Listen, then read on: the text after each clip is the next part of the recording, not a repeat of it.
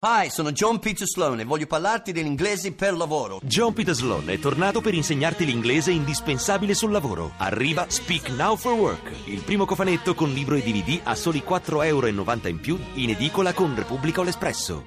Ti piace Radio 2? Seguici su Twitter e Facebook.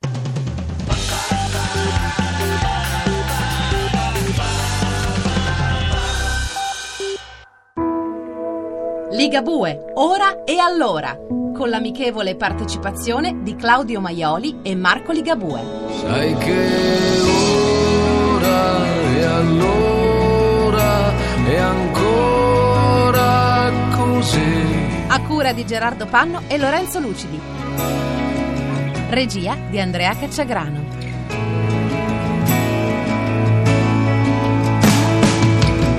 Tornando sul rock, no? che tu parlavi che il rock è la celebrazione della vita, beh, una delle celebrazioni della vita o comunque del rock sono i concerti. Ci sono stati un concerto oppure tanti concerti, qualche concerto che ti ha cambiato la vita, ti ha cambiato il tuo modo di vedere il rock? Allora, io eh, mh, non sono stato mai un grande fan attivo, nel senso che io ho amato tantissimo la musica di tanti eh, per me grandi interpreti o autori, però non sono mai stato fan, nel senso che non ho mai eh, avuto bisogno di avere un autografo, una foto o oggetti che fossero diversi dal disco. A me bastavano le canzoni, io stavo su quelle. E quindi anche per questo motivo mh, non ho assistito poi a così tanti concerti in vita mia cioè nel senso che non, non segui, cioè se veniva comunque in Italia un gruppo, un cantante che eh, adoravo, comunque non sentivo il bisogno di andarlo a vedere dal vivo, non so spiegarti perché. È ovvio che comunque di concerti ne ho visti e fra questi un concerto eh, che ricordo con tantissima, con tantissima emozione è il concerto che ha fatto gli U2 nell'87 nello stadio di Modena. Era il tour di Joshua Tree che per me resta un album epocale. C'è una luce in quell'album lì, cioè proprio un, credo che sia la definizione migliore, cioè non è solo un discorso di, di, di musicalità, c'è, c'è, una luce dentro quell'album che è frutto di, di un momento.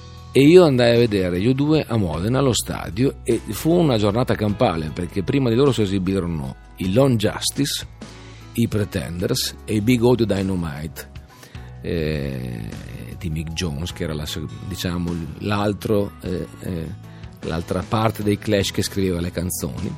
E poi salirono loro e fecero un concerto straordinario con solo luci bianche. Quindi praticamente la musica senza nessun effetto speciale, diciamo così, ma soltanto proprio l'espressione di se stessa. E quello è stato un concerto che ovviamente non riesco a dimenticare. Però ricordo anche che mi sono visto in un video eh, tipo di prima che cominciasse a fare il cantante, era il video di Anime in Plexiglass che girammo alla Carlona con dei mezzi estemporanei eh, con, grazie a, a, un, a, un, nostro amico che lavorava in una tv locale. E rivedendomi in quel video in Anime in Plexiglass ho capito che avevo provato a mettere dentro nell'esecuzione alcune mosse di Jim Carrey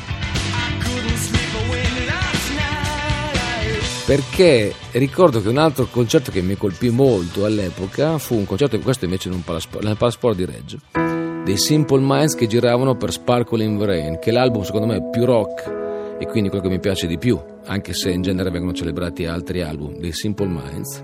E quando vidi la sua esibizione, lui, eh, quel concerto fu un concerto rock, ma lui era tutto morbido nei movimenti, era tutta una cosa abbastanza strana allora, quando la realtà è che per la prima volta dissi ok, adesso mi riprendono, io sono davanti al microfono, che cosa faccio? cioè, come mi muovo? Perché uno poi cioè, li fa lì quei pensieri lì, se prima non si è provato davanti allo specchio, io non mi ero mai messo davanti allo specchio a provare a cantare. E si vede che evidentemente avevo preso nota di alcune delle cose che aveva fatto lui, ma involontariamente, perché poi risulta abbastanza risibile nel fare quella cosa. Adesso chi è riuscito a mettere le mani su quel video lì, vedendolo, capirà perché dico queste cose. Eh, mi sembra che giri su YouTube, no? in qualche modo.